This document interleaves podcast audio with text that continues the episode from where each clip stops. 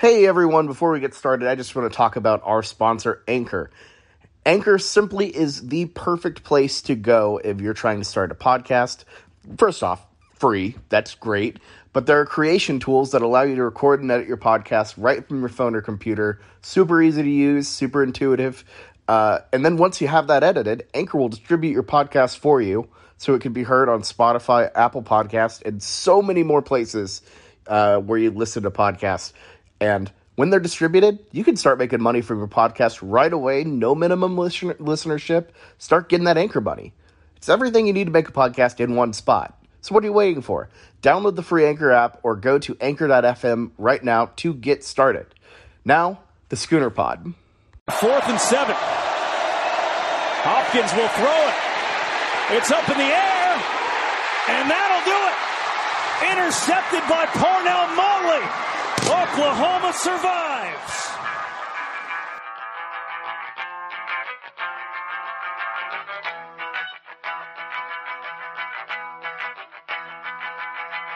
Hello and welcome to the week five edition of the Schooner Pod.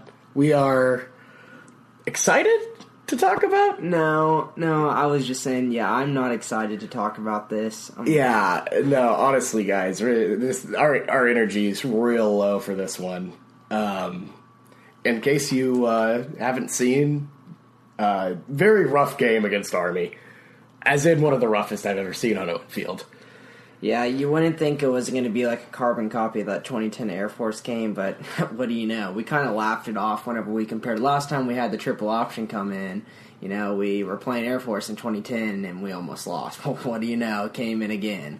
Yeah, I, I, I was in. I think we are there was just a little bit in the back of our head that kind of thought that Mike Stoops and OU's defense would, would do something like this, but Well, yeah, we all said that Army would cover it, and because we knew that it was going to be close, and part of that was because Yeah. when we recorded, we thought it might be raining, and then the rain cleared up, and I go, I don't know about this. But the more and more he thought about it, it's like the whole not having a scout team quarterback to prepare for that triple option.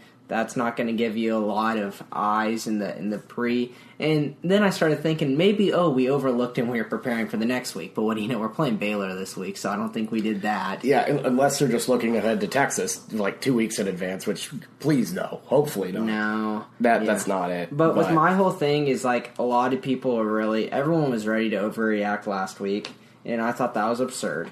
And everyone's ready to overreact even more this week. I think that's fair. Yeah, I don't think it's warranted. I'm not telling you to overreact. I think it's fair. Um, I, I think like your first strike last week with being that was our first road game. That was seven of eleven for guys that were out there. That was our first road game starting. That's understandable. This is second strike. We went against a hard to prep triple option. There's an excuse there, but we still got two W's, so we're not in panic mode. But now going into Big 12 play, if we pull out one of these duds on defense, it, I think that there is there is a warrant to you can panic about our defense. yeah, of course. And um, I think my big thing about our, this Army game, I didn't. I thought our running defense had improved, and if you look at more of a, a more traditional running game, we've done pretty well against traditional backs in a traditional system. But that triple option, it clearly just threw a pretty big wrench in our offense or defense. Well, and our offense because they couldn't get on the damn field. But it, it was it was very clear that that system was something that they didn't really have a counter for. But so you, you unless Kansas is going to go out there and start practicing it, and we'll we'll have them come out. I, I, I don't really know if this is a game where we'll really see that same issue happen. Yeah, see, that was the joke. Every Big 12 team that was watching this was saying, oh, God, we got to learn the triple option like pronto. Yeah. And, I mean, crazy to think, but yeah, Kansas probably has a wee bit better recruits than Army, so. Yeah, it's it's it, and I think that's where a lot of the panic comes from. Is it's it's Army. I know they had a good year last year, but you're just used to. Every time I think of Army, I just think of them losing on Heisman Trophy Day to uh, Navy every year. Yeah. But they, they won it last year. They did. So I, this, they, they are showing that they're a new age team, but it really is concerning that they had played a Duke team, a Duke team that is now ranked, by the way. Yes. Uh, a team that beat Baylor. Well-deserved And- ranking. And Duke handled Army comfortably, and It was like thirty to six. It was a beatdown. yeah, and we and we couldn't. So that is concerning. But what you were saying earlier about yeah, it, it did impact our offense. The time of possession, four, four, 44 minutes and 41 seconds for Army, 15 minutes and 19 seconds for OU. We didn't even score in the second half. We had three drives. Yeah. We had an interception, we got a goal line stop, and we had a missed field goal. Yeah, it was it was it was just a weird game. Uh, you, I, I I say that you'll never see. You probably won't see an, an offense like that or again this season. You're probably never going to see a time of possession split like that ever again. No way. that And- is wild. And we're always gonna like. There's gonna be a lot of times where we don't win the time of possession battle because we're a very big play offense. We're gonna Yeah. get those, and and sometimes we will completely get tranced on the uh, on the time of possession. We'll win by like thirty.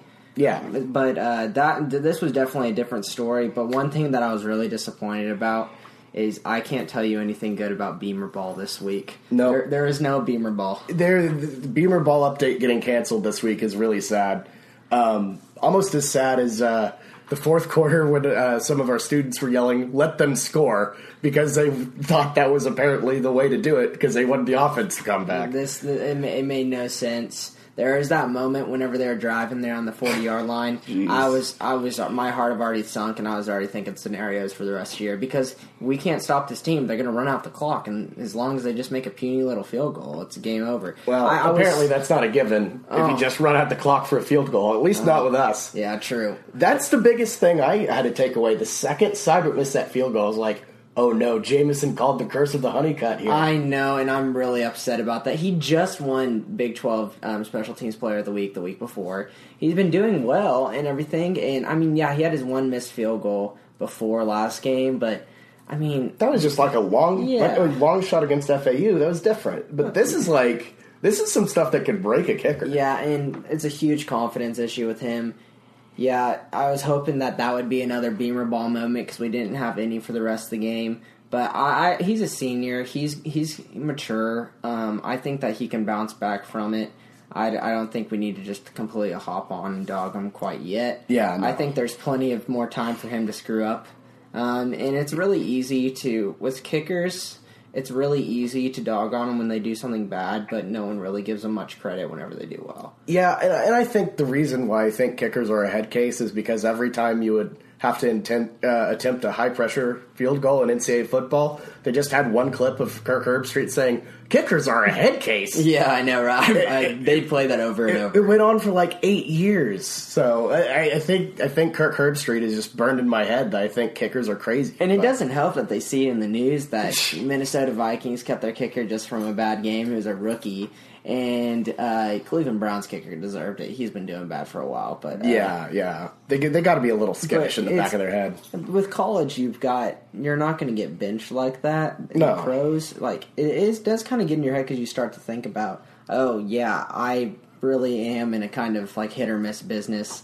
Uh, but with the Beamer ball thing, I was hoping maybe if we can't kick it, maybe we'd have some return game that'd do well. My boy Tre Brown was out; he was in concussion protocol. That was sad. And what I don't get is why did we put Bookie back there to return it? We had Marcellus Sutton was also out, so that's her number two. So we're on Yeah. to our number three. But like Jalen Robinson's really fast. He's a true freshman. We could have put back there. Bookie is.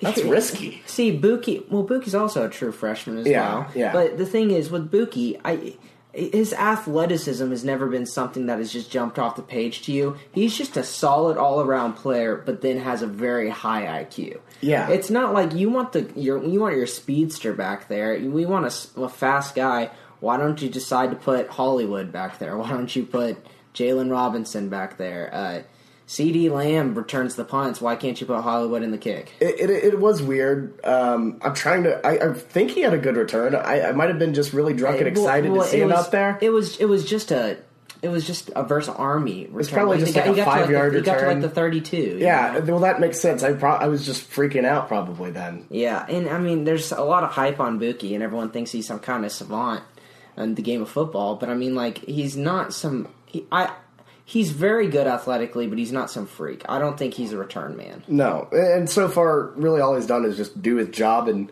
do a weird little crawly thing before they Yeah. run on the field. Yeah, and, And he's, that's he's I think he's top three in missed tackles on our team too. Really? I think I think him. I think Bolton's number one. I saw this the other day. I'm absolutely sure Bolton's number one. Yeah, he's he's also in there a little more. Yeah. I'm sure it might be a little skewed from last week now that uh with the triple option. This was before Army, so now all those upfront people. But one big point that I saw so I was thinking about how yeah, Kenneth Murray, he had his 28 tackles, set the Big 12 t- um, record and everything. and a, a school record as well. Yeah. and he won um, the, the uh, defensive player of the week for Big 12. But it made me think, why aren't we getting a lot of defensive line tackles? So I went through and looked at all of our tackles. 20% of our tackles were from D linemen. Jeez. And that's just rough, but then I started to think about it. Our D line's still playing well. We're just not putting enough people out there. Like Kenneth Mann had a, like a, in somewhere in the teens of tackles, but you need to put out four and five front sets instead of this three front set. We normally play a three front set, but Army is a special case. We could have put in Marquise Overton along with Dillon Faamatau alongside our three starters, and we would have looked a lot better, and we'd have just dared them to throw the ball. Put us in Yeah. one on ones. We don't need safeties.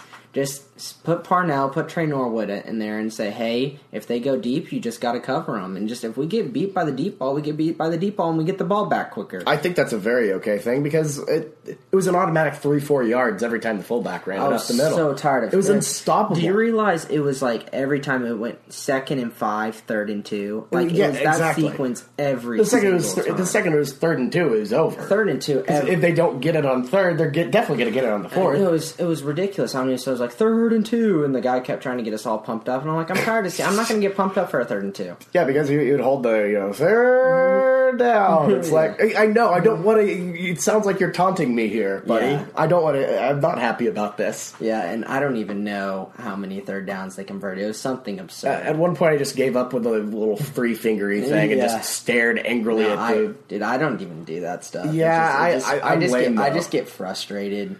I'm I'm, kind I'm not a fan who kind of just sits there and everyone's going crazy, and I'm silently just sitting there with a blank face, just waiting for something to happen. After we won, everyone was freaking out and jumping around. I was me, me and uh, me and my travel buddy Mike Busa were just standing there like while people jumped on us like we're David like uh, Derek Rose after that game. I know, winner. right? That was just like we, we, sure we we didn't become a new uh, Michigan Appalachian state here. Like And yay. I see the my my group. They started walking down amidst Sauger's kick. Oh, and, and you know how the, the, the everyone cheered because they thought it went in from the angle. Yeah. and they started going down, and then we missed it, so we went back to our seats. Oh, And so then- it was their fault. Yeah, they and then, it. And then as soon as we won, they just crashed out, and I was like. I was like, I was like, yeah, we're good, we're good. And I look around, I'm like, oh crap, they're gone. Oh, no. Nah, I mean, I, my group is kind of pissed off. We're just kind of done. I think We wanted to get everyone's back. everyone should be pissed Yeah, off. Yeah, I, I don't get what kind of. I mean, it was kind of cool seeing overtime, but it's not cool seeing overtime versus Army. No, Uh, I, I, it was, I, it was it was gross. I really don't want to think about it too much more. We, I kind of am done with the game, honestly. Yeah, like yeah. Uh, this is a this is a bury the game in the woods type of thing. Yeah. You know, just bury the tape, forget it happened. and that's fair. There's a lot of there's a lot of teams that go on to the national championship that have those type of games. yeah, and And- at least we got away with a win this time. Like, and yeah, we're gonna we have the W. I don't think this is anything serious enough to where they look at it, even if we had a one loss and we're Yeah. trying to vie for a playoff thing. They said, "Oh, look how bad they did versus Army." There's always going to be. They have a contrary argument to that, saying it's Army. That's a fluke game. yeah, There, it's not like we have one person's biased um, thought against OU in there. There's a bunch of different people. There's a bunch of different counter arguments. I don't think this game should be used against us. No. and I don't think it will. it's Uh, an anomaly. That's what it is. It's just time to move on. it it should be an anomaly, but I think we could see some future of this if we don't make some changes. Our LVP from last week, Khalil Haughton, once again did not play Awful that game. stellar. I am very confused. Like I said earlier, we have a very very uh, deep defense. Why don't we get some rotation? Uh, Barnes is backups in concussion protocol, so we can't play him. I was thinking maybe we tried Broiles back there instead because Broiles didn't get mi- that many minutes last week because he plays more of that nickel. And I, I, I don't know, but I guess they're still riding with Haughton. I guess they are. I, I don't. I, I don't really get it, but I I don't really. I don't know, man. A lot of our depth, it's hurting right now because we're hurt. Yeah, But well, naturally. I, it's been really kind of fishy with some things. Like I, Barnes has been in concussion protocol for like two and a half weeks, so I don't really. I, I'm not trying to read into it too much, but that just kind of sounds like there's something we don't know there. they need to tell it. Maybe I hopefully it's not a neck injury to go with it because concussions usually you're only out for a week.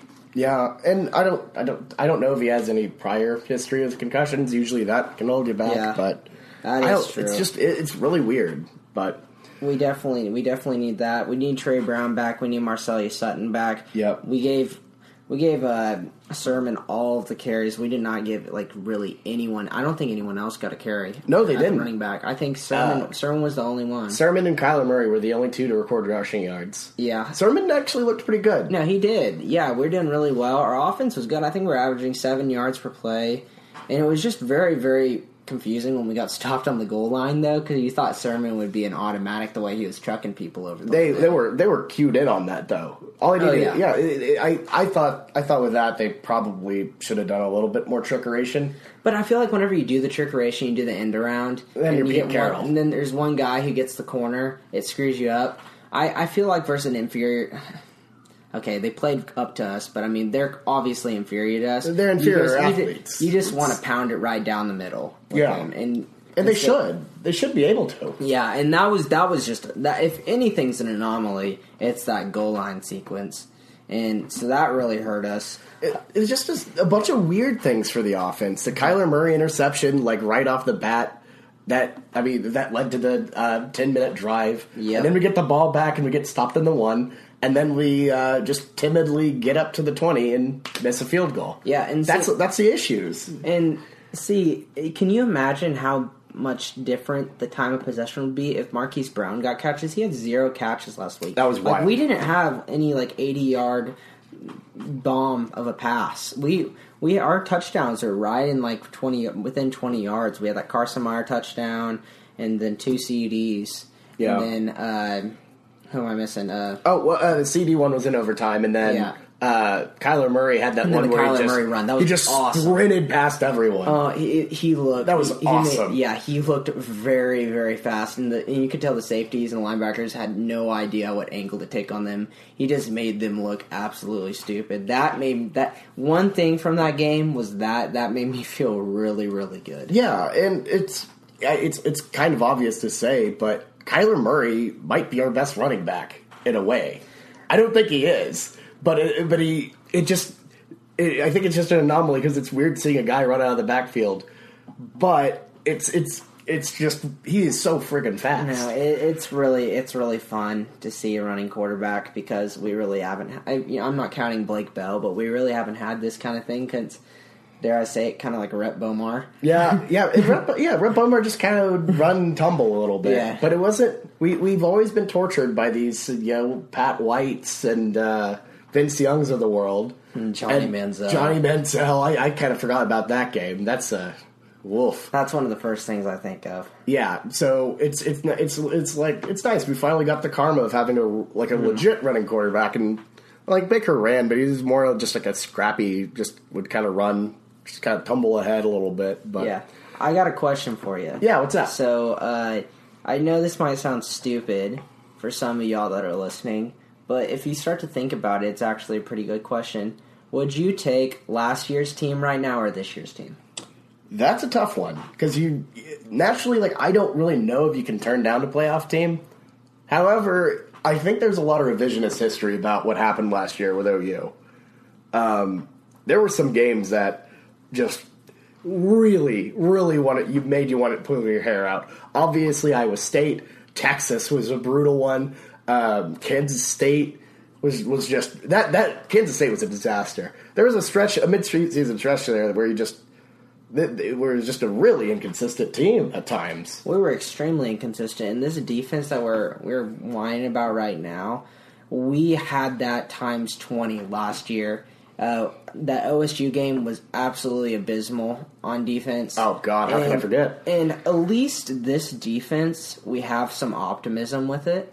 And I understand last year after that Ohio State game, there was like, oh yeah, we might actually have a decent uh, defense, but that was kind of a one game thing. Like this was preseason, our defense is going to be better. First two games, our defense is going is doing a lot better. We're at home, we're in our comfort. Yeah. and then we play on the road versus a fluke team.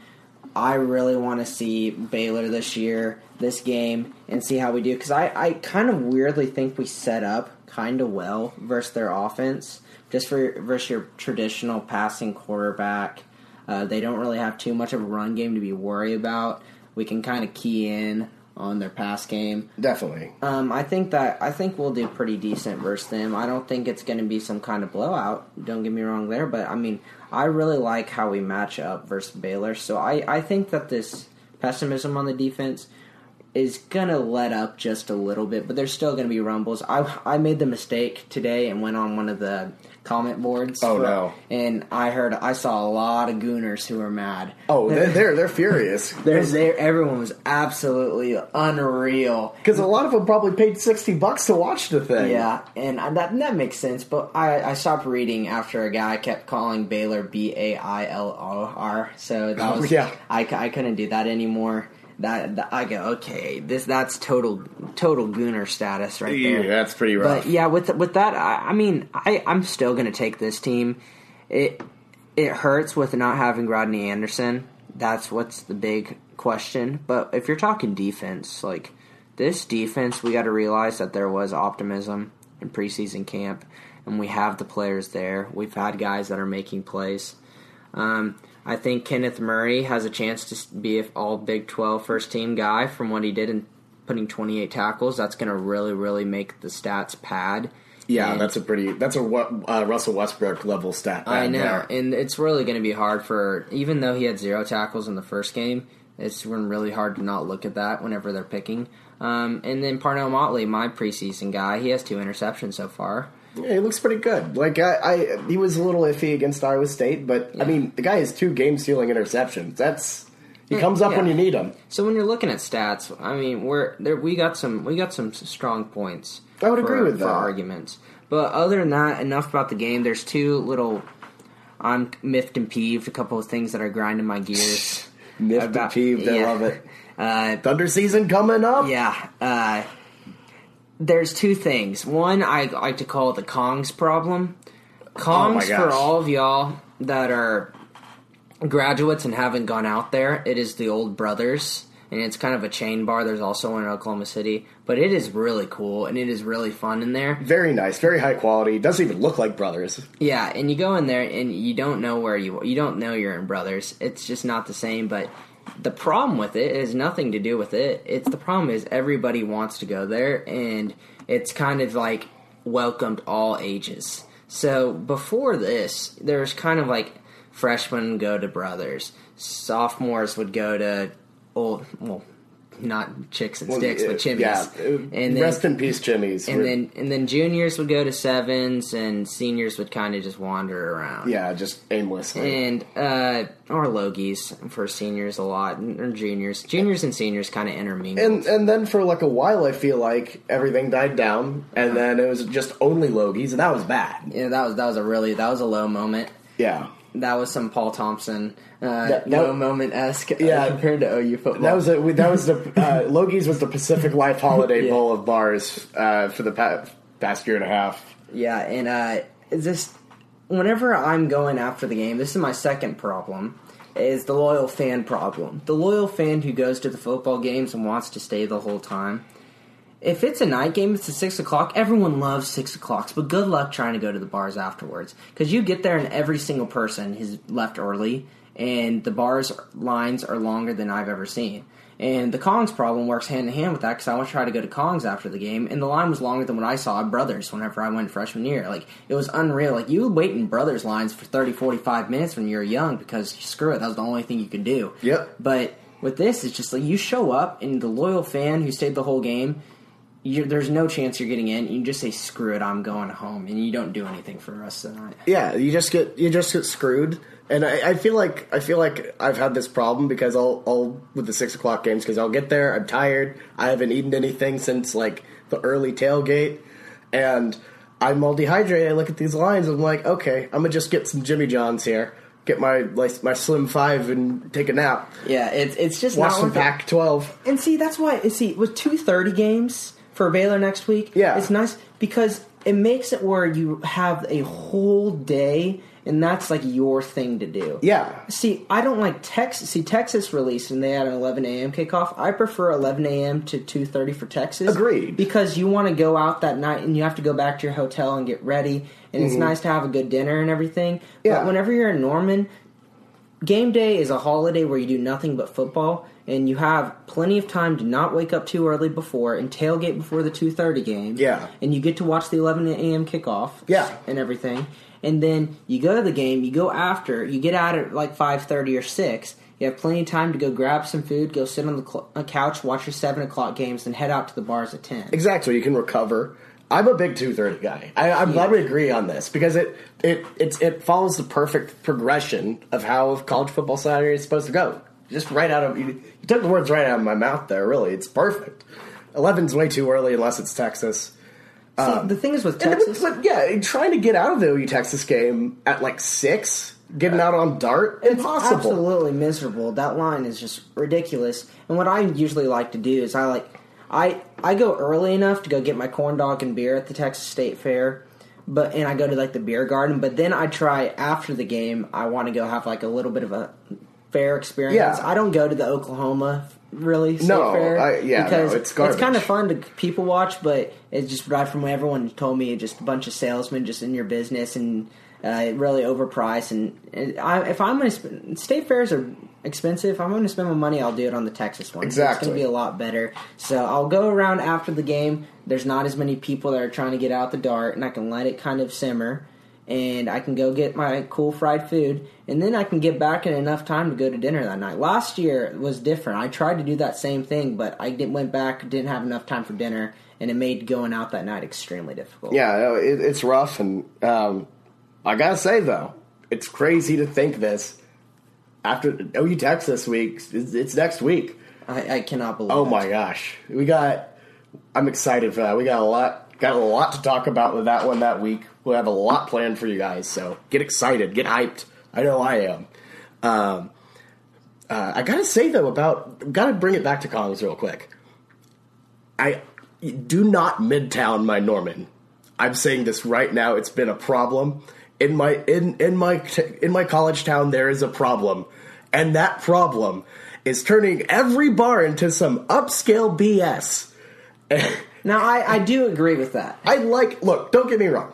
I like good bars, but when every other bar has to be a nice patio thing where I have to pay ten dollars for hibiscus vodka sprite, that's where you're stepping way too far here. And see, that's what the good thing right now is.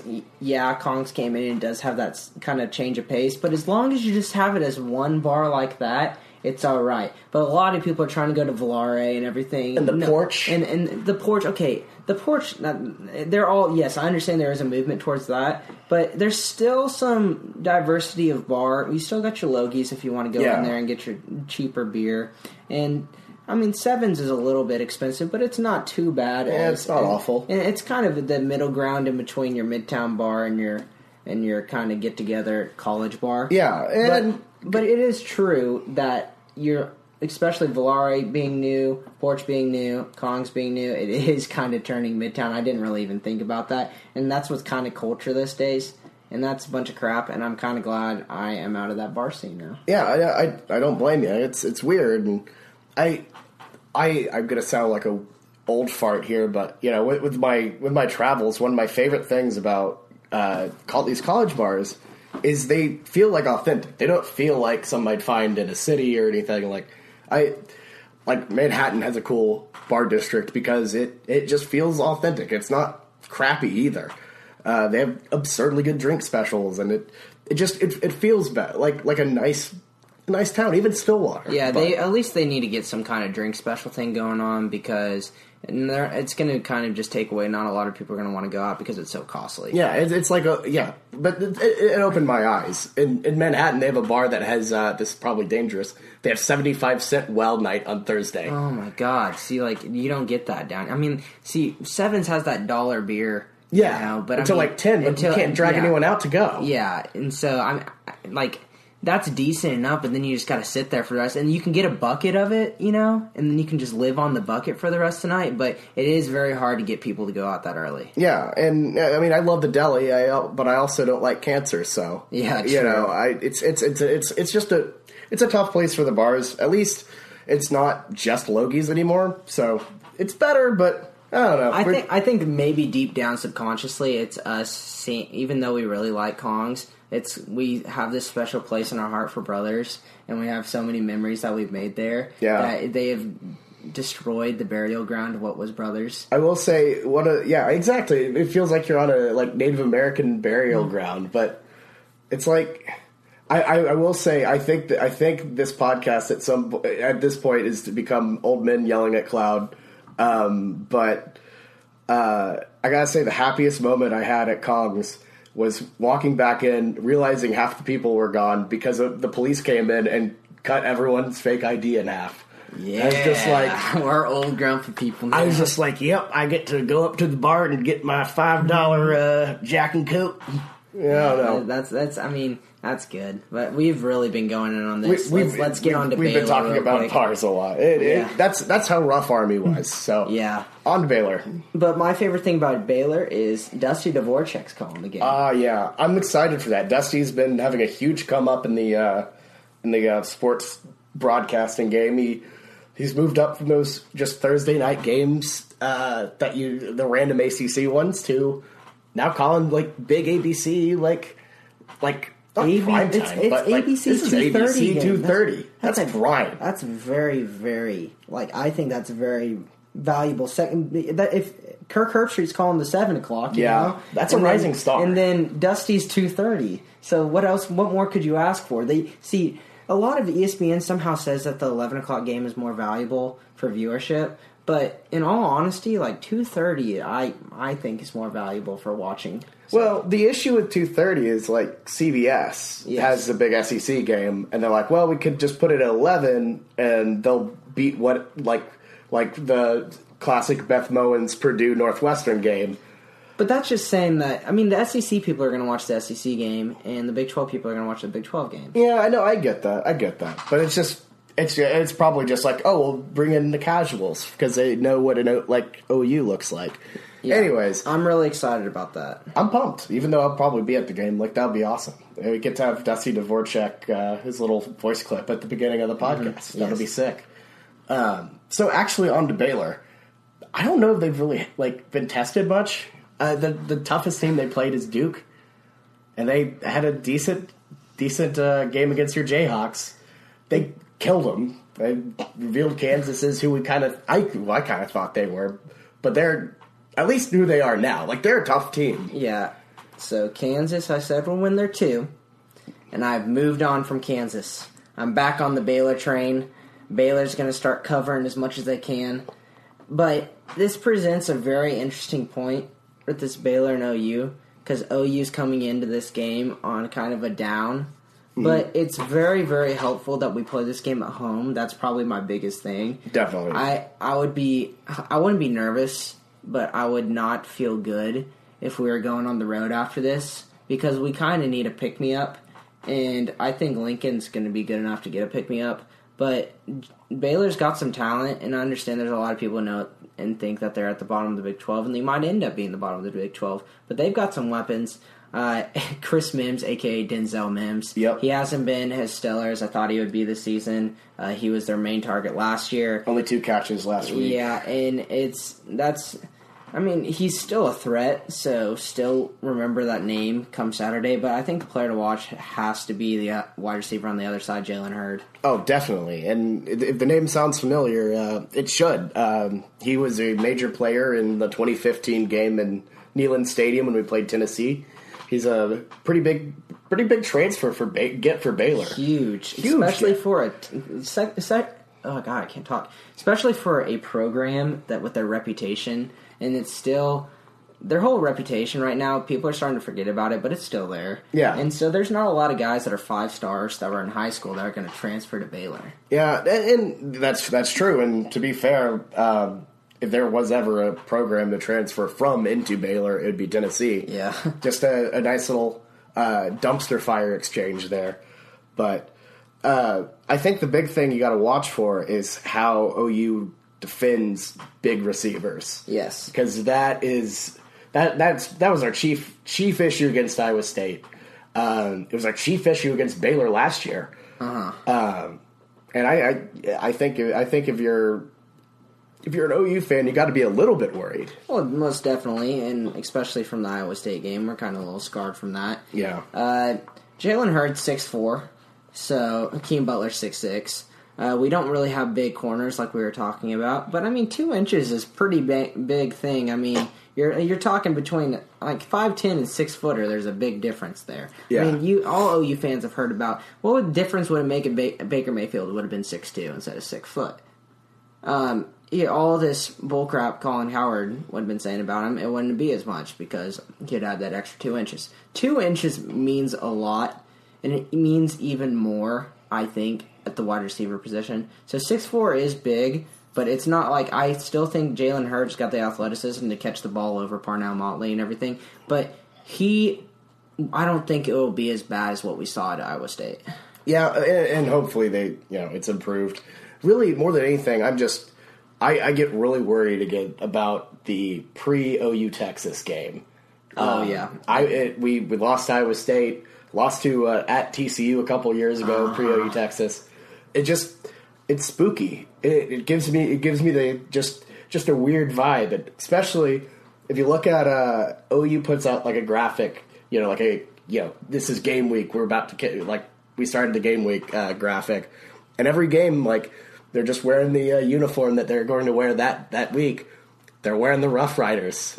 oh, Uh, and then it's a it's a photo of Marquise Brown in the Rough Rider uniforms. oh no, Same uniforms we wore against Iowa State right before. why why It's not confirmed yet. It might be confirmed by the time this comes out. I just have a weird feeling they're going to do it. Okay, I'm starting. My optimism is going down the drain. I didn't know about that. Yeah. Uh, but like I was saying earlier, I think we match up decently versus them. Brewers, their quarterback had a good game last week, but uh, yes, it was versus Kansas. They covered the spread. You got to be happy with that. Uh, especially, I mean, you can make jokes about it, but Kansas was kind of looking pretty hot.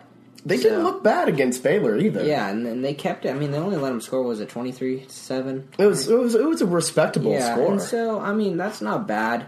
Um, I think Brewer, he he's got potential to do good, but if we get some schemes and we get some pass rush on him, I think that's really what our that's my biggest point for defense. I think we need to have more unique pass rush now that we're done with the triple option. Yeah. kind of see it a little bit different than your contained defense. Um, and we'll really see if Mike Stoops is doing his work. Yeah, this is this is where you make your money, and I think a big part of that definitely has to do with coaching. Uh, I watched some of the some of the Army game today. Lincoln Riley was furious. I've never seen him yell at yell at, yell at his players like that. He sent out Austin Kendall because he was too busy just Yeah. yelling out everyone else. I, And that's completely fair. I, it is completely fair. I, I just, I, I don't know. I just have a feeling that this is going to be a week that OU comes up fired up. It, it, it's, it's, this is this is going to be a big test of their heart. Um, I think this is a huge test of their heart, and let's hope they come out firing. Yeah. I think they will. And one point about the the game before Texas week, this is kind of a unique experience because we're kind of in a low right now. Usually we're in a high coming into this game, and then we get stunned. Mm-hmm. We got stunned already, so that's I, to be completely fair. That if you're really really wanting to be an optimistic silver lining person, let thank God we didn't do it in the week where we're all eyes on Texas. Now we're really saying that we need to work week to week and be more smart and not look forward to these games and be tuned in every single week. Exactly. So, if this that was a wake up call versus Army, Yeah, and, and a big thing, Lincoln. One of the things Lincoln Riley said in his press conference today was he uh, he said that the guys are just excited to get back into Big Twelve conference play regularly, and honestly, I think AKA, that's to I'm help. tired of the triple option. Let's get some real Yeah, we're tired of we're tired of playing these scrub teams. Let's get into it. So So that's good. Uh, quick little note just on recruiting for this weekend. Uh, a couple visitors to keep your eye on about news. There's uh, we have open positions at the safety and tackle. Those are our two biggest positions we want to fill in this 2019 recruiting class. This kid named Jordan Battle out of St. Thomas Aquinas. If that high school was recognized to you, that is the same place Jaden Davis, OU commit, four star cornerback. Uh, is so that is Jaden Davis and Jordan Battle are, are friends with each other. Jordan Battle was in Jaden Davis's commitment video, and Jordan Battle was the number four safety in this 2019 class. And like this would be a huge get. Texas just got a big time get at safety today. Um, and the safety class is really, really full. So Yeah. we need to flip somebody if we want to get a star. We have Jamal Morris, who's a low, low end four star, and he's been doing decent this season. But we need another safety. We need because Dax Hill just committed to Michigan. Yeah, Uh, it's a huge position. Dean. we spent a lot of time on trying to get him. We spent a lot of time trying to get Chris Steele, and we didn't get either of those two. And it's not looking like we're going to get them to flip. Uh, we we really are kind of doing these last ditch efforts with trying to get someone. But with last year, we kind of did a last ditch effort at a position we needed with Michael Thompson, and it worked. Yeah. and we got him over. We, thought for sure he was going to go to Missouri, and we ended up getting him. So look for Jordan Battles. Hopefully, he can flip him Ohio State. Number four safety in the nation. That would be really really big. And then with tackle, we've also done this thing where we're trying to get all these guys, and we just can't get one. Biggest name Jonah Tuanoa or whatever. He committed to Oregon. We thought we were going to get him. All the crystal balls thought we were going to get him, and then all of a sudden he gets goes to Oregon. So uh, we got a JUCO guy named Finley Felix coming in. He doesn't have really any other good honor, offers uh, except to us. He doesn't even have a star ranking on any of the websites. There's Oh, not really too much known about him, but he's some six foot six monster. And we're at the point where we need a tackle, and none of our tackle guys that we've been recruiting want to come here. So this is kind of like it's either this guy or nothing. But Yeah. uh, he, I mean, he's probably one of those raw guys. I mean, it's kind of similar to the talent level that David Swaby kid we got in the 2018 class. He's six foot nine. Jeez. Just absolute monster. So those are our two big uh, visitors that I've heard so far that are coming this weekend. But uh, I think there will be, and, and for last week with the recruiting, there was news with Baker Mayfield giving the speech. A lot of people like that and everything. Yeah. But nothing to where we think we're going to be getting any eyes anytime soon. I don't foresee anybody being close to putting eyeballs out. I thought that Peyton Powell would, uh, Sterling Shepard's cousin, but he still hasn't scheduled a visit after he canceled the FAU. Yeah, I think that's. I think I think the Powell kid is probably the guy we're closest to snagging. Yes, definitely. And he and we recruiting him for safety, but it shows you something that we're Jordan Battle's coming for his official this weekend, and we're going at him hard. Yeah, he's a better for than Peyton Powell, but we kind of we shifted because Peyton Powell's kind of taken this weird break away from us right now, and. And, and then this is this is the part of the thing where we're reading in between the lines here. We we don't know. Peyton Powell could have like a great relationship, and they've just been talking over the phone and FaceTime and everything. But him not coming to Norman and him not scheduling something yet has been kind of odd. Yeah, it is weird, and really, all all we know is just like just eyeballs from Twitter, just trying to Yeah. see what we can find here and there, just sift through it all. But But that that's that's the thing um, for recruiting.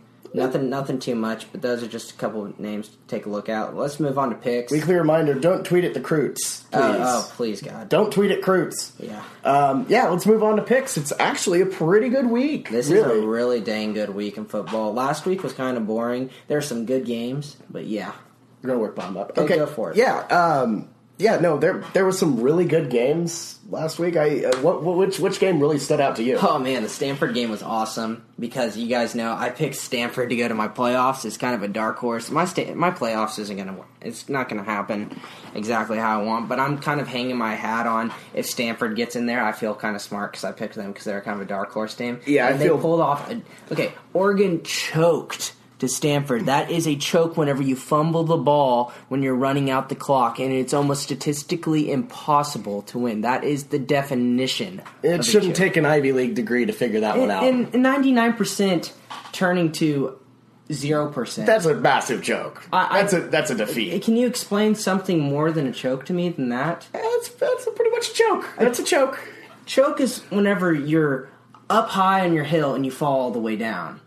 I I I, I'm, I rest my case on that. But Stanford, I wasn't happy with how they played. They played. They started off really really slow, but they fought back, gritty. Bryce Love still hobbled with an ankle injury, didn't look up to form. KJ Costello looked very adri- average, but I really like Stanford. Uh, what what game stood out to you?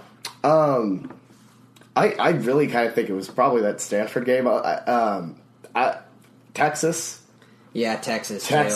too. Texas. I, I don't know. I just makes th- more question marks on what to do every single week on picking Texas. exactly. That just.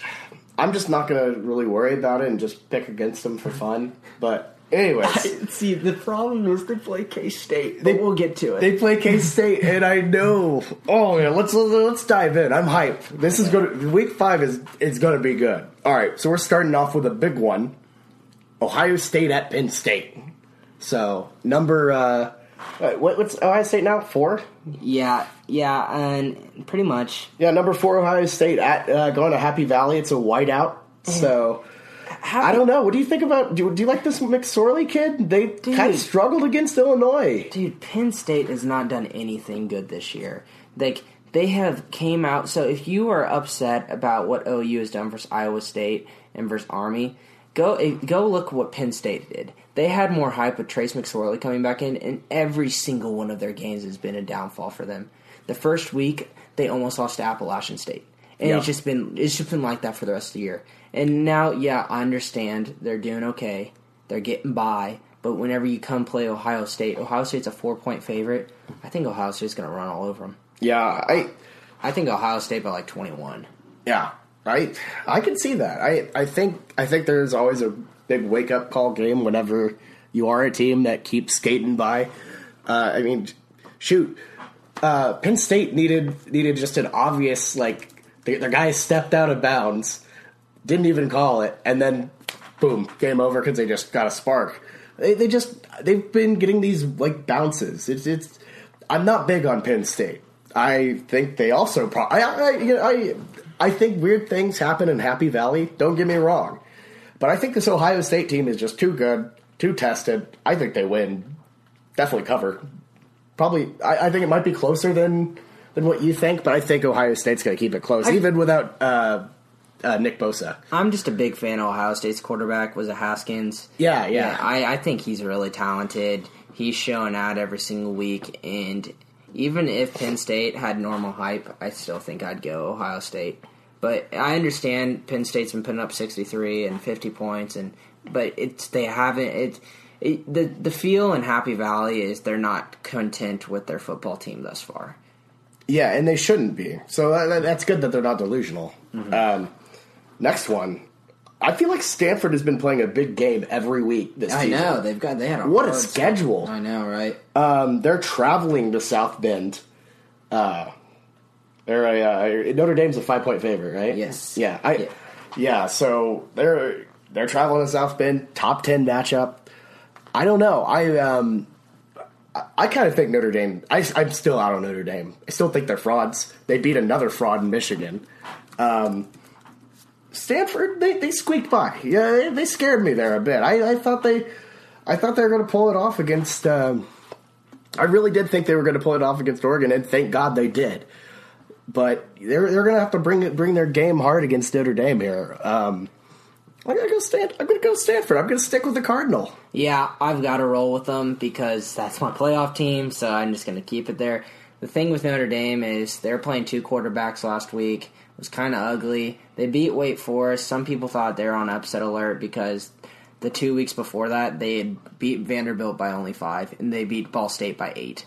So they, Ball I mean, State. yeah. So that's like they weren't really feeling that good, but like Notre Dame played two quarterbacks, and even though they that they played that book kid the most, what it says they had reports that they weren't sure what they were going to go with. Yeah. I, especially when you're about to play a team like Stanford and you're not very sure on your quarterback situation. I, I think that's a very very bad sign.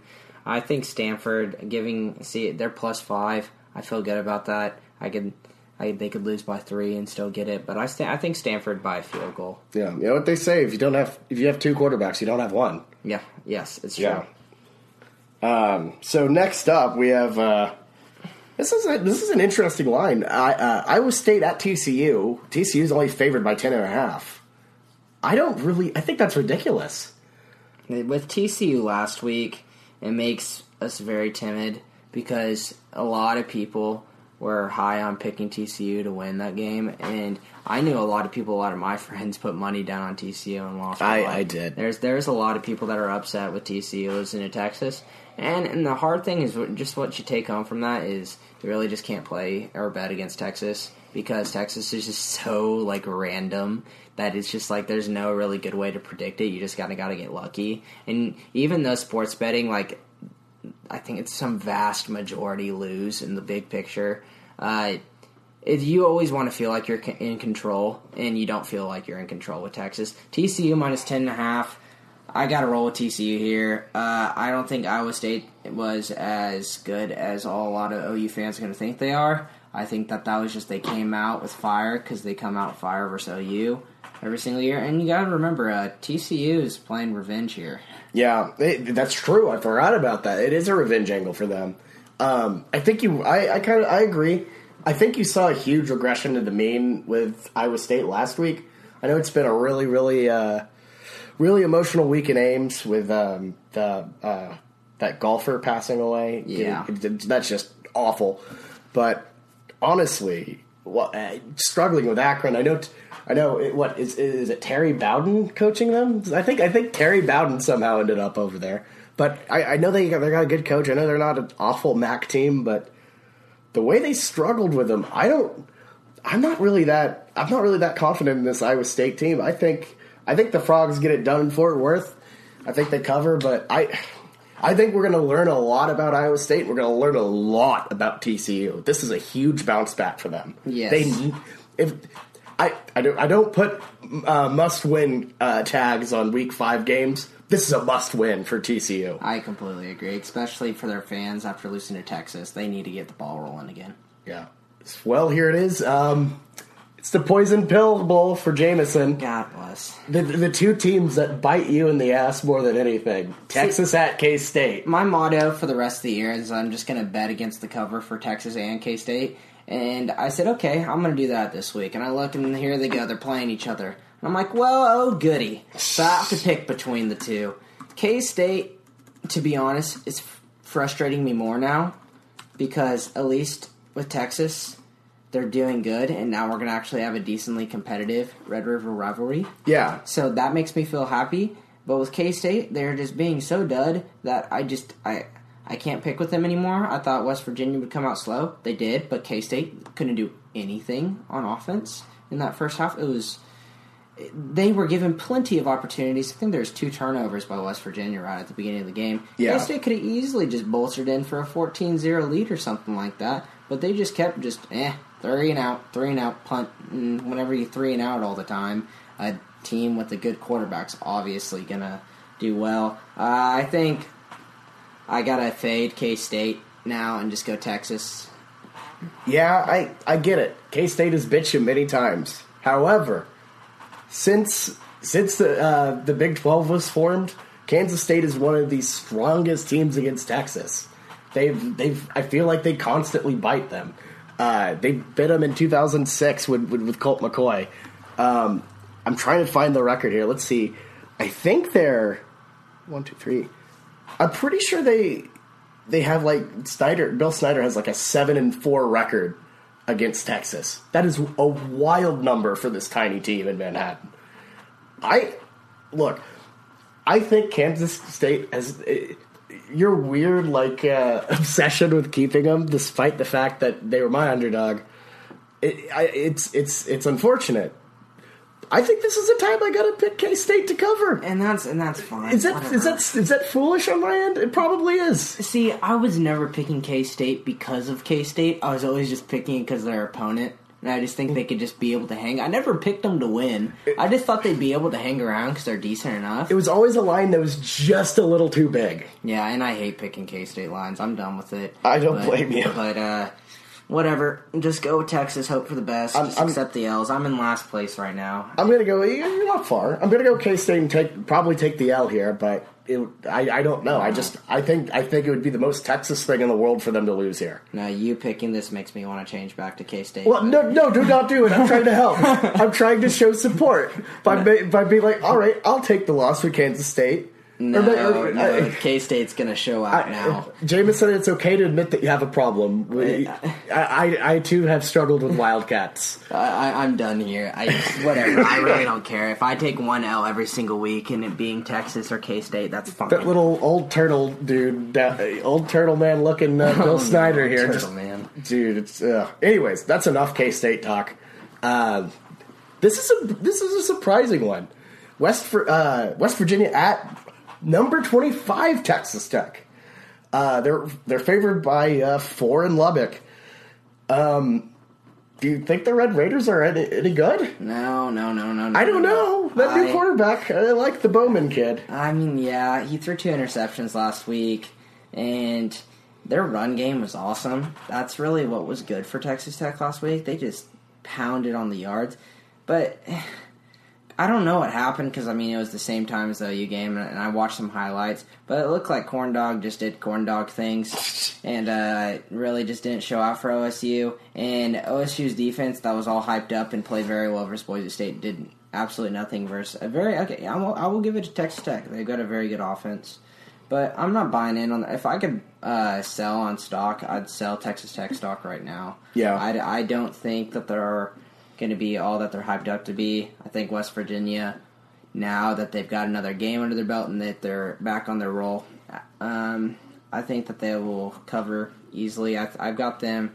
I think Texas Tech's going to put up some points, but I say, what about 34-24 West Virginia this game? Yeah, I, I think Texas Tech has improved. I think they're probably better than we thought they were after Ole Miss. But I think I think this this uh, this uh, plus four line that's just an overcorrection. West Virginia is a very good team. They showed that last week. They've shown that every chance they've had a chance to play.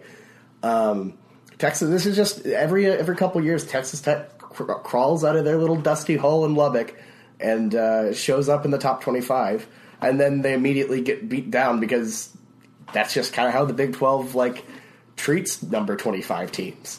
You're in one week, out the next for, um, and then OSU comes in or something, and then you're out again, and then there's uh, Kansas State or someone. It, it's it, it's it's a vicious cycle, and chaos chaos is a ladder. Unfortunately, I think Texas Tech slides down it this week. Uh, West Virginia covers easy. I agree with you on that one. For OSU KU, OSU is favored uh, by 17 and a half in this one going into Lawrence. Uh, are you thinking that OSU is going to fall deep after they lose to Texas Tech, or do you think they'll come back to what they were showing whenever they beat Boise State? Well, I, this is the biggest problem with a lot of the Big Twelve right now is we still it's week five and we still don't know who the hell these teams are.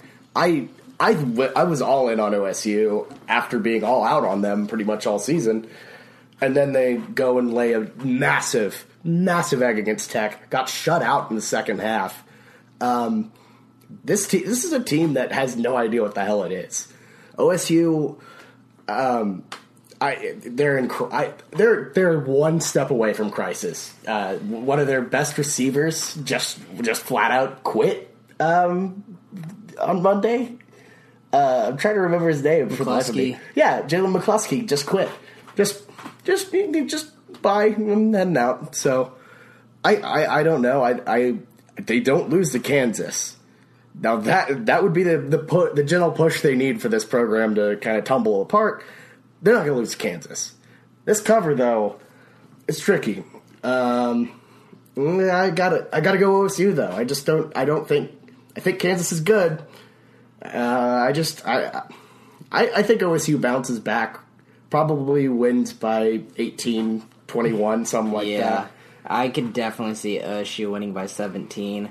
I had a lot of trouble with this one, but then I started thinking about it, and we saw McCleskey leave today, and he just quit on it, and I was like, hmm, I feel like I just saw a storyline in sports where a guy just quit. The Bills, in the middle of the Chargers game, Vontae Davis just quit and retired in the middle of halftime and walked out. And then the next week after that, the Bills came out fiery and destroyed the Vikings. That's true. That is So true. that is the only thing and only reason I'm picking OSU minus 17 and a half here because I just feel like that if I start making random claims and stop using my knowledge with picks, I do better like I did with Kansas. So uh, and also, like I said, um, I am off the Kansas train. I sold all my stocks whenever they were high and they beat Rutgers, and I thought that was a good idea. And uh, I think this is their downward spiral, and I think it's time for them to start getting blown out in Big 12 play. They've already got Baylor done, so let's go to OSU. And OSU, I say, wins by about 24. Let's go 24. Yeah, I think that's fair. Just just taking a step back and back into their home, seeing uh, basketball season. We actually missed uh, one of our non-conference games, and this is this is a surprisingly high line. Uh, the mighty Badger killer uh, BYU is out for another uh, out trying to get another victim, going up to Seattle, going to play Washington. The Huskies are favored by 17 and a half. I think that's absurd. Washington has shown nothing but uh, to be di- to be nothing but disappointing. Uh, ever since their close game in the Peach Bowl, they've just just narrowly edged by teams that they should be beating significantly more. Uh, once again, last week I, I Herm and the boys cut it close. Um, this comes a week after uh, barely beating Utah State, or no Utah, just normal Utah, and um, I don't know. I think this BYU team it, they're scrappy enough to keep it close. I don't think they'll win, but I think they cover. Yeah, I originally had Washington covering this, but I hate 17 and a half point lines. I just started thinking about it more and more. Ah, give me BYU losing by 17. Uh, actually, no, I, no. Never ever go against your first gut. I got to go with my gut here. I got to pick Washington. I just changed my answer. Damn, we're so close to writing this whole thing out together. No, I, I've got I, uh, part. Half of this is telling me I want to pick Washington because I just need to go with your gut and everything, and I'm going to hate myself. But I've already crisscrossed, so now I'm screwed either way. I'm That's that's true. You are you are pretty But, screwed here. but so I already wrote it down with Washington. So I, I don't want to change it. I don't want to unbold their name. Screw it. Go Washington 17. That's fair. Hey, bolding, I, I, I wouldn't want to unbold either.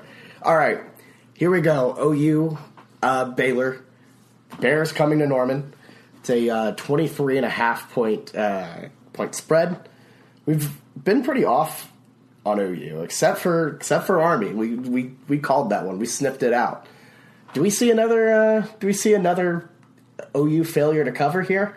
'Cause I'm kind of thinking we might. We're going to fail here. yeah, uh, I'm Four ver- straight weeks. This, there's the lines this week that I didn't really have a lot Pretty. where uh, I felt really kind of confident, you know, and just I felt pretty good about the Ohio State game. But other than that, I felt really, really, and West Virginia, I felt pretty good. But I felt really, really like kind of up in the air on all these lines. 23 and a half whenever i see that line i kind of it's kind of vegas saying hey come on bet on ou bet on ou so they can get to that even 24 Yeah. and since we got it in on this 23 and a half point line uh, i feel like i kind of want to go on ou um, and part of that reason is i want to cheer on us to bounce back this game. I don't want to go into the game as a pessimistic fan and say like oh, okay well if we do bad oh well i'm still winning my cover for baylor and everything um, i'm two and two on my ou picks uh, we got ucla and army right Yeah. uh, but uh, I understand we haven't been doing very well as OU at covering. Um, we're not doing the best at that, Not great. Not Um, great. but I think it's time. Um, I just we need to get the Sooners feeling more optimistic, and especially going into Texas the following weekend. I don't even want to hear all that stuff. So I'm going to be optimistic in this one. I think OU gets it, wins by 24 to 31 range, and uh, covers and makes everyone feel just a wee bit better. I sure would like that, I tell you. But however, I I don't know. I think OU. I think this is going to be an anomaly where we cover in spirit and heart, and then Baylor gets a couple BS little touchdowns here and there, and just narrows that gap. I think 23 and a half is. I think that's a good line. I think it's a realistic line if if the clock stopped when the game really ended. I just I just see Baylor's offense being just good enough to eke out like a touchdown or a field goal to just ruin this cover and probably my day. However, I got to go Baylor here. I think it's going to be close. I think it's going to be a close cover. It's not going to be a close game. I think OU's I think OU's defense is perfectly set up for this team. I think I think they'll be ready. I think they'll have a have a fire under their ass after what um, what happened last week, and yeah, I, I got the soon I, I got the Sooners winning. Baylor covering. Well, that's good. I've started to realize that uh, we got three games that are different, so I can win all those three and start climbing back up the ladder. That's true. I, I, I need to make some different picks, and I know it's really early in the season, but I'm not proud of the way I've been performing. I understand I was five and three last week, but I thought last week was a really easy one, and I mispicked some while y'all went seven and one and six and two. yeah. So hopefully I get some that work out well. And I just realized this: Blake has the opportunity of listening to this beforehand, then make. Oh my gosh!